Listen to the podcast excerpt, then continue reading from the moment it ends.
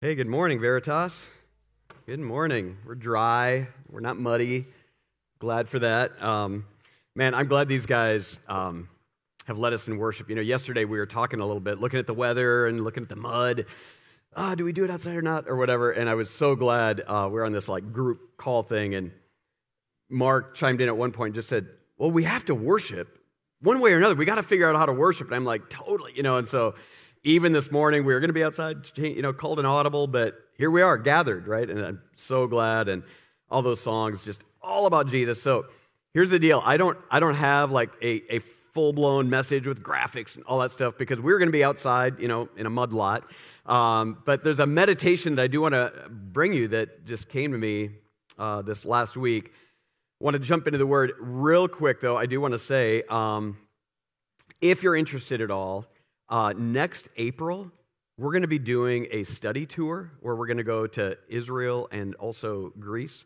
And uh, we'll, we'll tell you more about it later, but we're going to be mentioning the Kidron Valley here. And there, uh, it made me think of, man, when you're there in Jerusalem and you can see the Kidron Valley and the garden there and all that. Anyway, if any of you are interested, there is some more information at Info Central and we'll get some more word out. Or you can even just get, get to us through the contact thing and, and we'll get you some information. But just wanted to let you know about that. Um, but here's the deal: the reason that I uh, I think was kind of caught up by I'm going to be in the book of John, by the way. Why I was caught up with this passage in John 17 this week because it was just in my Bible reading. Right, this this week wasn't going to be part of our Apostles' Creed study. We were just going to have a standalone time out, out there in the yard.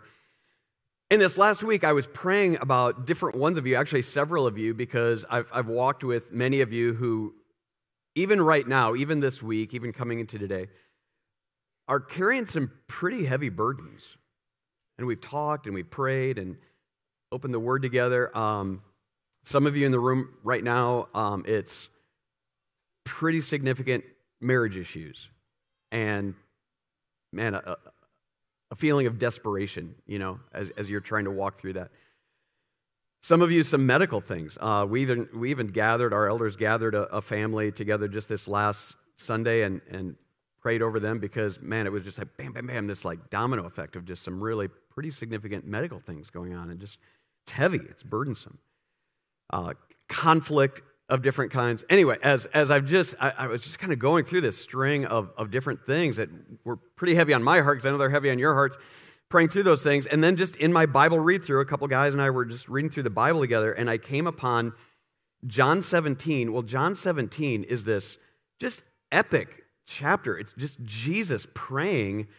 And, and the insights that you get out of John 17 as you, as you lean in to listen to how Jesus is praying to the Father is, man, if you haven't read through or prayed through John 17 later, I, I want to encourage you, especially those of you who feel very burdened by some things, I'm actually not going to walk through John 17, but here's what caught my attention, guys. Um, the very first verse of John 17 says this Jesus spoke these things, looked up to heaven, and said, Father, the hour has come.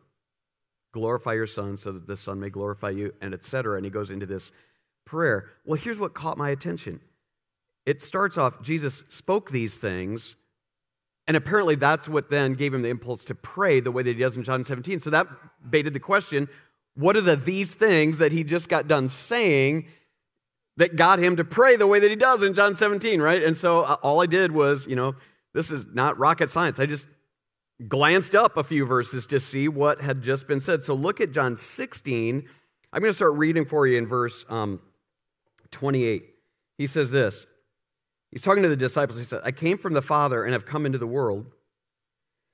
Again, I'm leaving the world and, and going to the Father. So his disciples said, verse 29, Oh, look, now you're speaking plainly. Now you're not using any figurative language. Now we know that you know everything and you don't need anyone to question you. By this, we believe, man, we believe that you came from God. And Jesus re- responded to them. I put a little smiley face in my margin by this.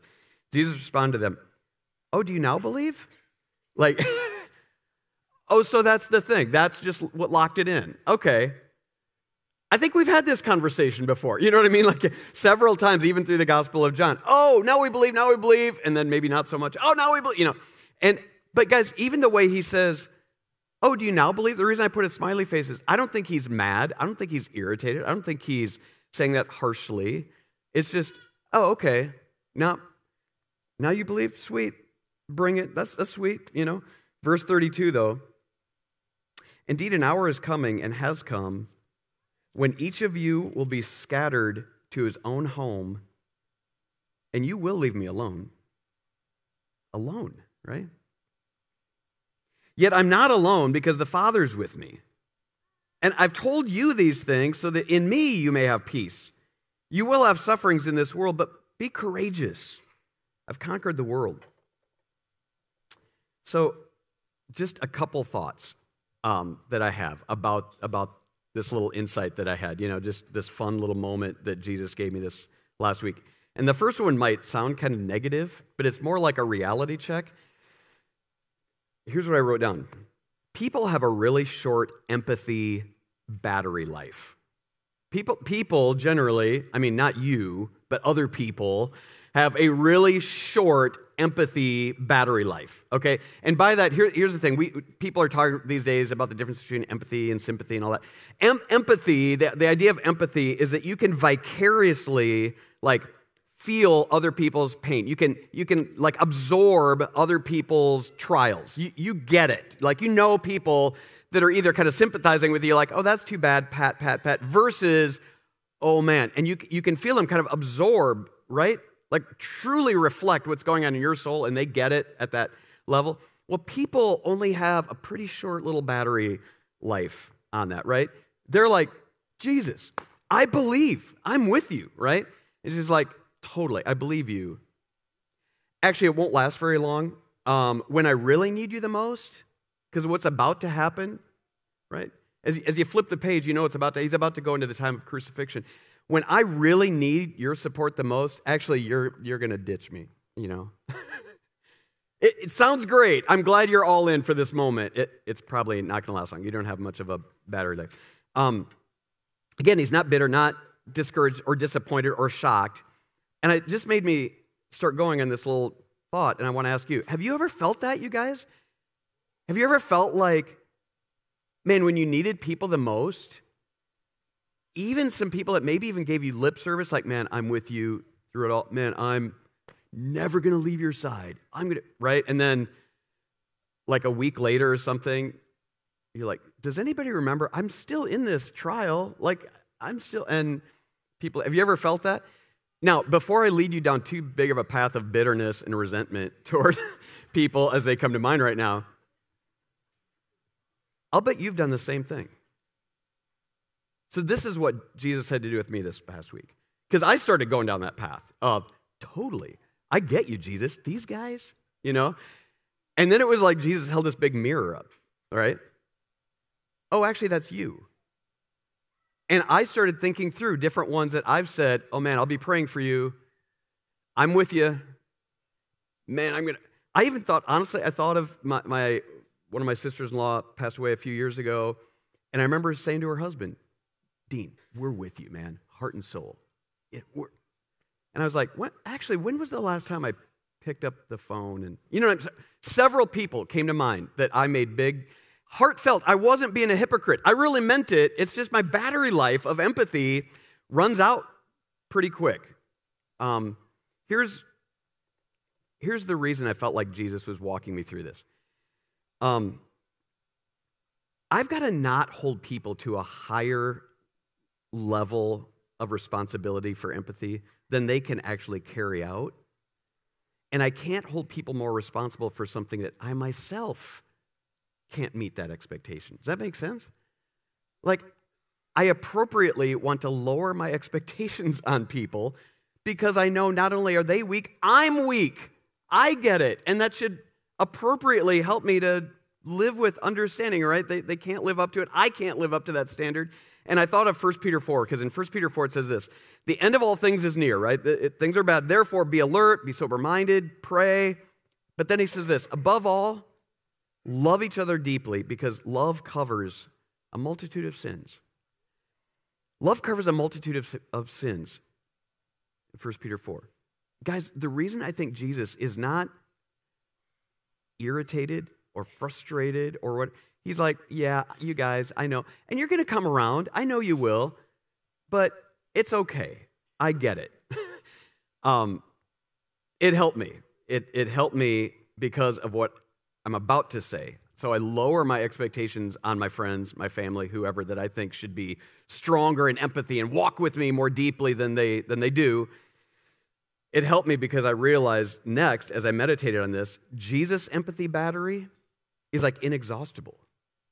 Jesus, on the other hand, everybody else, me, short battery life, when it comes to empathy and like really leaning in and actually never leaving me and fully understanding what I go through, Jesus' battery life on empathy is through the roof. In fact, I want to go to the other side of John 17. Go to John 18. Because after Jesus' prayers, you know, I, I love that. You know, Jesus spoke these things in verse 1 of 17.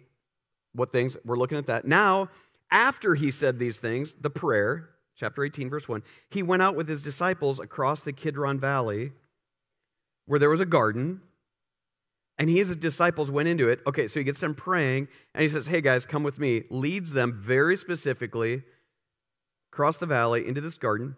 Judas, who betrayed him, also knew the place because Jesus often met there with his disciples. Okay, so look at the way John's setting this up.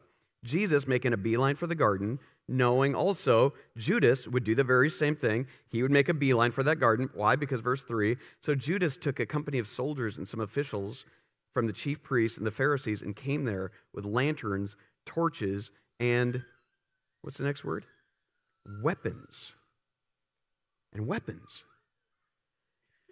But look at this, verse 4. Jesus, knowing everything that was about to happen to him, went out and said to them, Who is it you're seeking?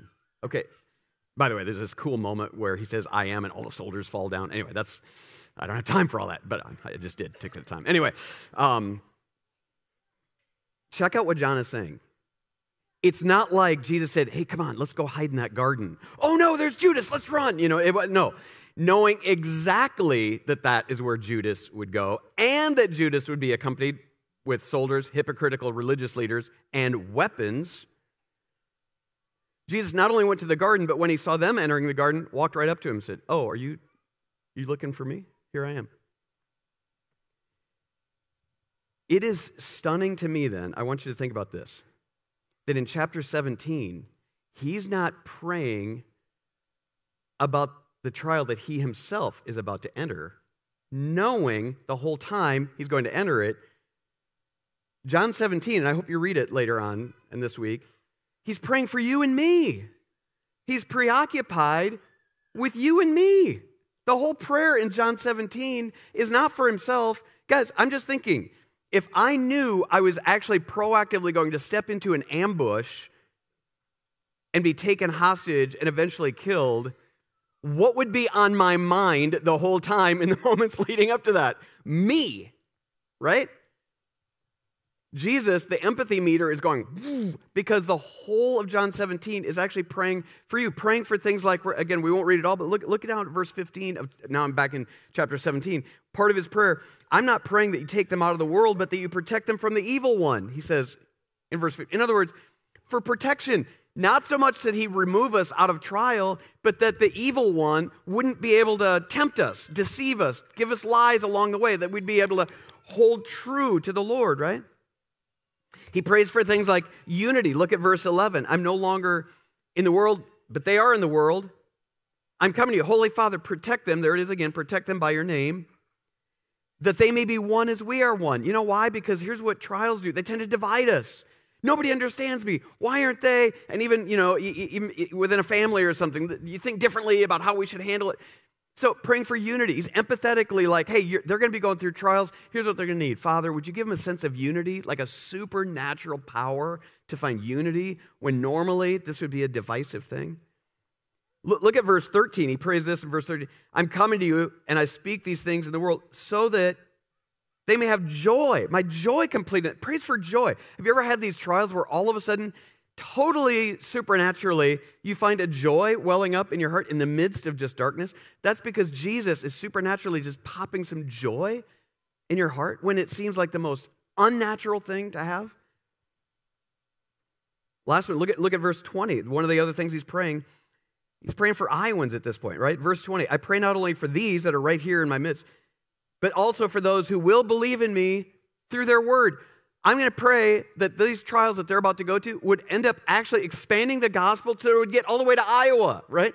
I, am praying that even Iowans come to know Christ because of what's about to happen to these dudes right there. Like he's praying for a, a global outreach. Guys, here's what I'm saying. I might have some friends that don't get exactly what I'm going through and maybe walk away or their battery life of enter in just kind of runs a little low. Jesus is so on point with everything I'm going to need, right? He knows exactly what trials do to me naturally, and He's praying that I'll have protection, unity, joy, that even somehow pe- people will be reached. Like people come to Christ because of the trials that we go through. That's it's a stunning realization, but that's exactly what happens. And Jesus is like, you know, I love we, we, we studied the book of Hebrews not long ago, chapter 13. I will never leave you, I will never forsake you. That's what Jesus says there, right? And that's what's going on here in the book of John. Yeah, people might scatter. Jesus is like, I'm never ever going to leave you. So the, the bottom line, here's what we're going to end with. So, so if that's true, people are going to be weak. Don't be overly discouraged by that. Love them anyway. Jesus will always be there, so be courageous. Look, look at back at, at those last verses of chapter 16, you know, where he says, Yeah, you're going to leave me alone, but the end of verse 32, yet I'm not alone. I'm not alone because the Father's with me. And I've told you these things so that in me you may have peace. Here's what he's saying the way that right now, the reason I'm cool, I'm, I, am able to step into this next bit of trial is because the Father is never leaving. I, I've got him. And now here's what I'm telling you I'm going to do the same for you. The way that the Father has walked me, taken me by the hand, and he's, he's walking me through this, I'm going to be there for you. I've got your back. And whatever's coming, coming your way, Man, I'm never going to leave you. I'm going to be there that you may have peace. And then look at what he says next. You will have suffering in this world. You will. I'm not going to pull any punches. I'm not going to pretend anything. I'm going into my level of trial, but you got yours coming for you. You are going to have suffering in this world. Be courageous. I've conquered the world. Be courageous. Man, that can sound overly simplistic, like, be courageous, you know? well, what gets us to be courageous? How can we find courage in our heart knowing that we're going to suffer in this world? It's because Jesus is like, oh, I'm never taking my eyes off you. You will not walk through this alone. You won't.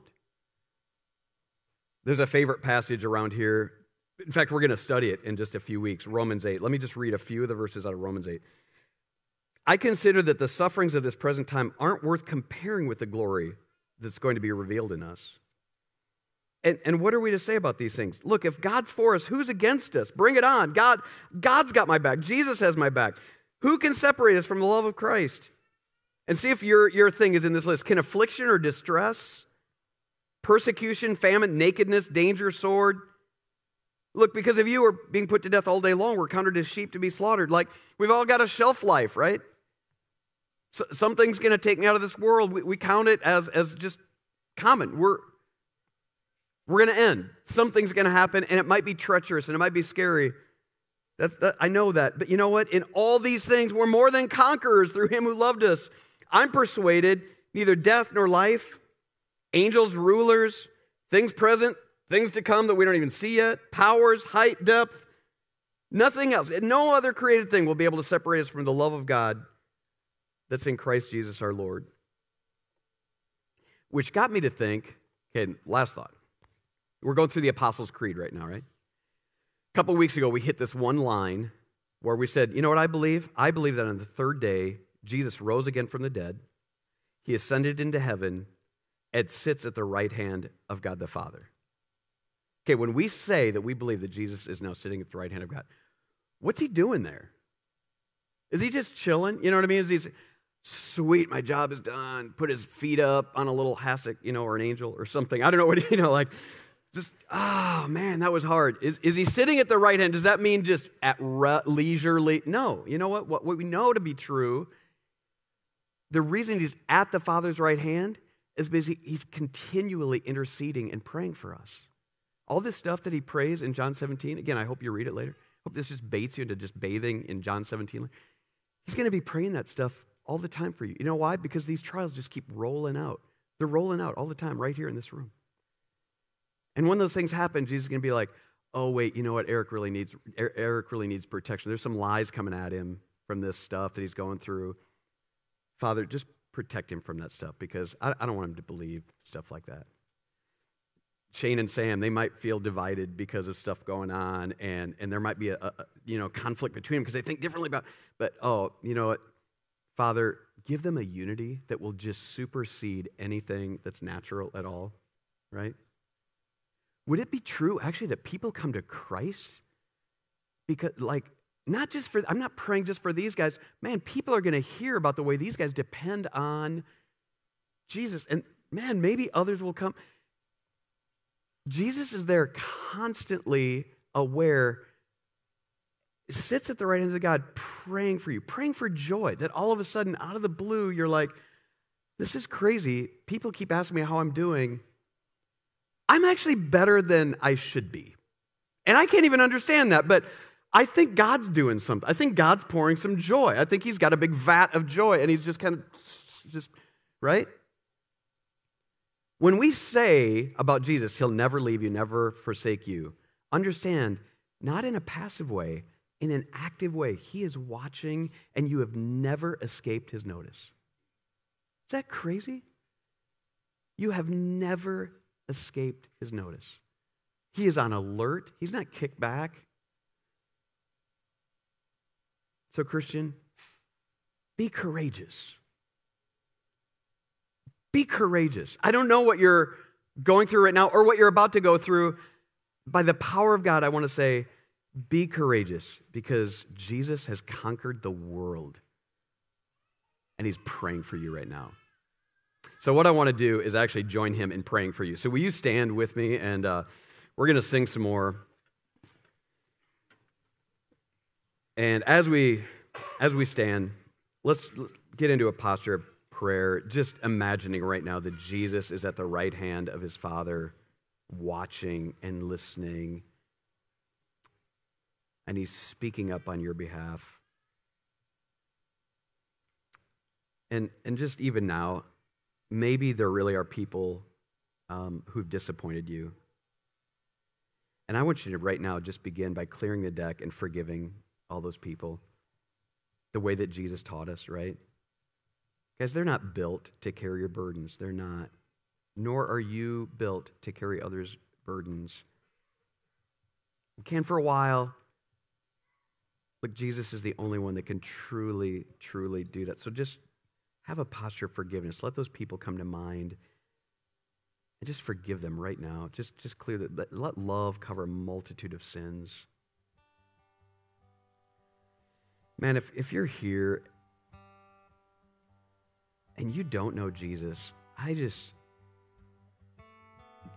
dude, I don't know how you go through trials without knowing that Jesus is watching over you. And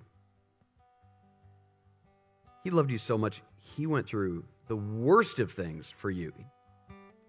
Took your sin upon Himself. Like, this is, this is the Jesus you can trust.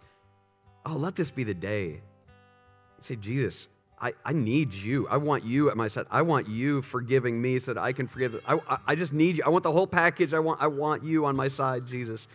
I'll just say that to him right now. He's so leaning in to bring you new life. Guys, Jesus will never disappoint, He will never leave us.